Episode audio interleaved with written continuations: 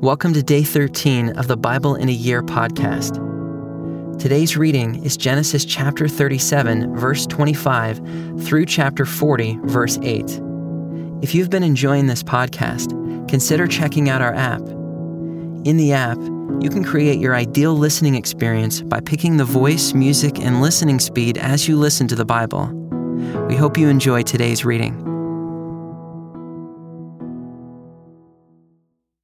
Then they sat down to eat. And looking up, they saw a caravan of Ishmaelites coming from Gilead, with their camels bearing gum, balm, and myrrh on their way to carry it down to Egypt. Then Judah said to his brothers, What profit is it if we kill our brother and conceal his blood? Come, let us sell him to the Ishmaelites, and let not our hand be upon him, for he is our brother, our own flesh and his brothers listened to him.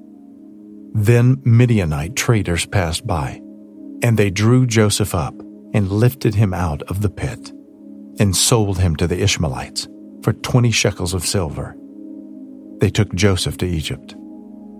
When Reuben returned to the pit and saw that Joseph was not in the pit, he tore his clothes and returned to his brothers and said, The boy is gone, and I, where shall I go? Then they took Joseph's robe and slaughtered a goat and dipped the robe in the blood. And they sent the robe of many colors and brought it to their father and said, This we have found. Please identify whether it is your son's robe or not. And he identified it and said, It is my son's robe. A fierce animal has devoured him. Joseph is without doubt torn to pieces. Then Jacob tore his garments and put sackcloth on his loins and mourned for his son many days. All his sons and all his daughters rose up to comfort him. But he refused to be comforted and said, No, I shall go down to Sheol to my son, mourning. Thus his father wept for him. Meanwhile, the Midianites had sold him in Egypt to Potiphar, an officer of Pharaoh, the captain of the guard. It happened at that time that Judah went down from his brothers and turned aside to a certain Adullamite, whose name was Hira. There Judah saw the daughter of a certain Canaanite, whose name was Shua. He took her and went into her, and she conceived and bore a son, and he called his name Ur. She conceived again and bore a son, and she called his name Onan. Yet again she bore a son, and she called his name Shelah. Judah was in Chezib when she bore him. And Judah took a wife for Ur, his firstborn, and her name was Tamar. But Ur, Judah's firstborn, was wicked in the sight of the Lord, and the Lord put him to death. Then Judah said to Onan, Go into your brother's wife, and perform the duty of a brother in law to her, and raise up offspring for your brother but Onan knew that the offspring would not be his. So whenever he went in to his brother's wife, he would waste the semen on the ground so as not to give offspring to his brother. And what he did was wicked in the sight of the Lord, and he put him to death also. Then Judah said to Tamar his daughter in law, Remain a widow in your father's house till Shelah, my son, grows up for he feared that he would die like his brothers. So Tamar went and remained in her father's house. In the course of time, the wife of Judah, Shua's daughter, died.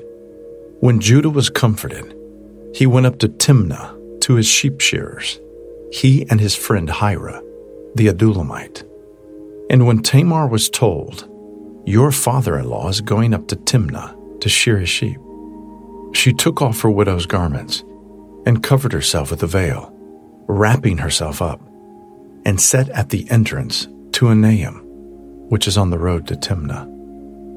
For she saw that Shelah was grown up, and she had not been given to him in marriage. When Judah saw her, he thought she was a prostitute, for she had covered her face. He turned to her at the roadside and said, Come, let me come into you for he did not know that she was his daughter in law. She said, What will you give me that you may come into me? He answered, I will send you a young goat from the flock. And she said, If you give me a pledge until you send it. He said, What pledge shall I give you? She replied, Your signet and your cord and your staff, that is in your hand. So he gave them to her and went into her, and she conceived by him. Then she arose and went away, and taking off her veil, she put on the garments of her widowhood. When Judah sent the young goat by his friend, the Adullamite, to take back the pledge from the woman's hand, he did not find her. And he asked the men of the place, Where is the cult prostitute who was at Enaim at the roadside? And they said, No cult prostitute has been here. So he returned to Judah and said, I have not found her. Also, the men of the place said, No cult prostitute has been here. And Judah replied, Let her keep the things as her own, or we shall be laughed at. You see, I sent this young goat, and you did not find her. About three months later, Judah was told, Tamar, your daughter in law, has been immoral. Moreover, she is pregnant by immorality. And Judah said, Bring her out, and let her be burned. As she was being brought out, she sent word to her father in law By the man to whom these belong, I am pregnant. And she said, Please identify whose these are the signet, and the cord, and the staff. Then Judah identified them and said, She is more righteous than I, since I did not give her to my son Shelah and he did not know her again. When the time of her labor came, there were twins in her womb. And when she was in labor, one put out a hand. And the midwife took and tied a scarlet thread on his hand, saying, This one came out first. But as he drew back his hand, behold, his brother came out. And she said, What a breach you have made for yourself. Therefore his name was called Perez. Afterward, his brother came out with the scarlet thread on his hand, and his name was called Zerah. Now Joseph had been brought down to Egypt, and Potiphar, an officer of Pharaoh, the captain of the guard, an Egyptian, had bought him from the Ishmaelites who had brought him down there. The Lord was with Joseph, and he became a successful man, and he was in the house of his Egyptian master.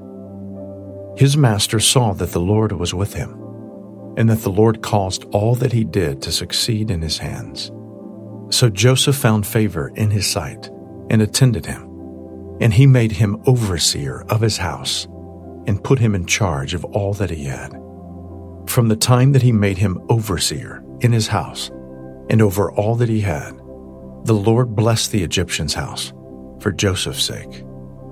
The blessing of the Lord was on all that he had, in house and field. So he left all that he had in Joseph's charge, and because of him, he had no concern about anything but the food he ate. Now Joseph was handsome in form and appearance. And after a time, his master's wife cast her eyes on Joseph and said, Lie with me.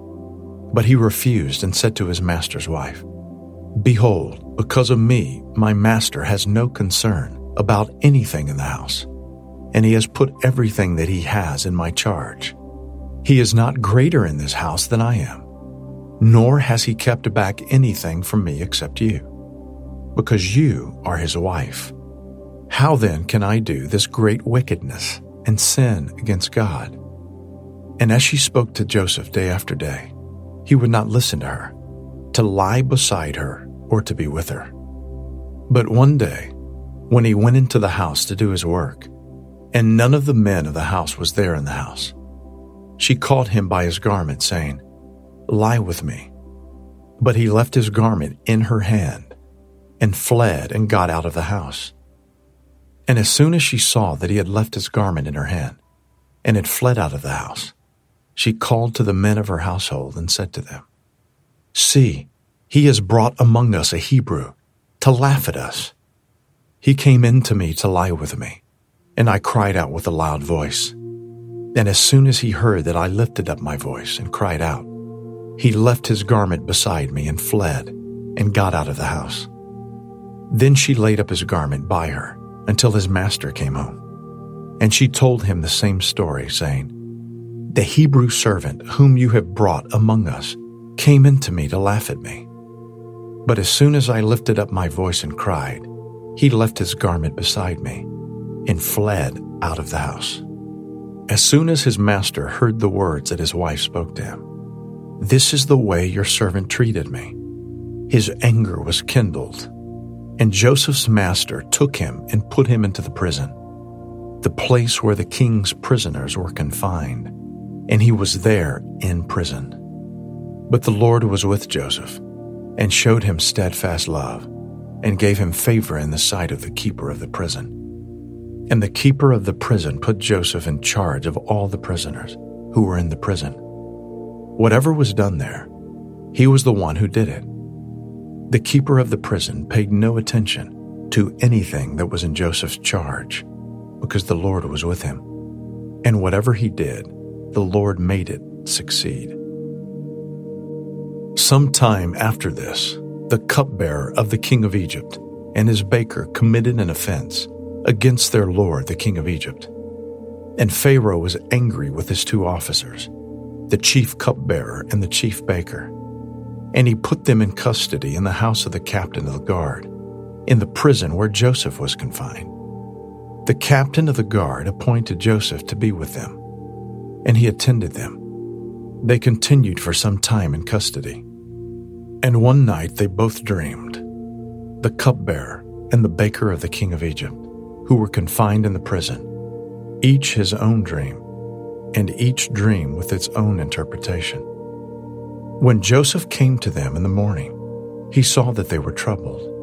So he asked Pharaoh's officers, who were with him in custody, in his master's house, Why are your faces downcast today? They said to him, We have had dreams, and there is no one to interpret them. And Joseph said to them, do not interpretations belong to God? Please tell them to me.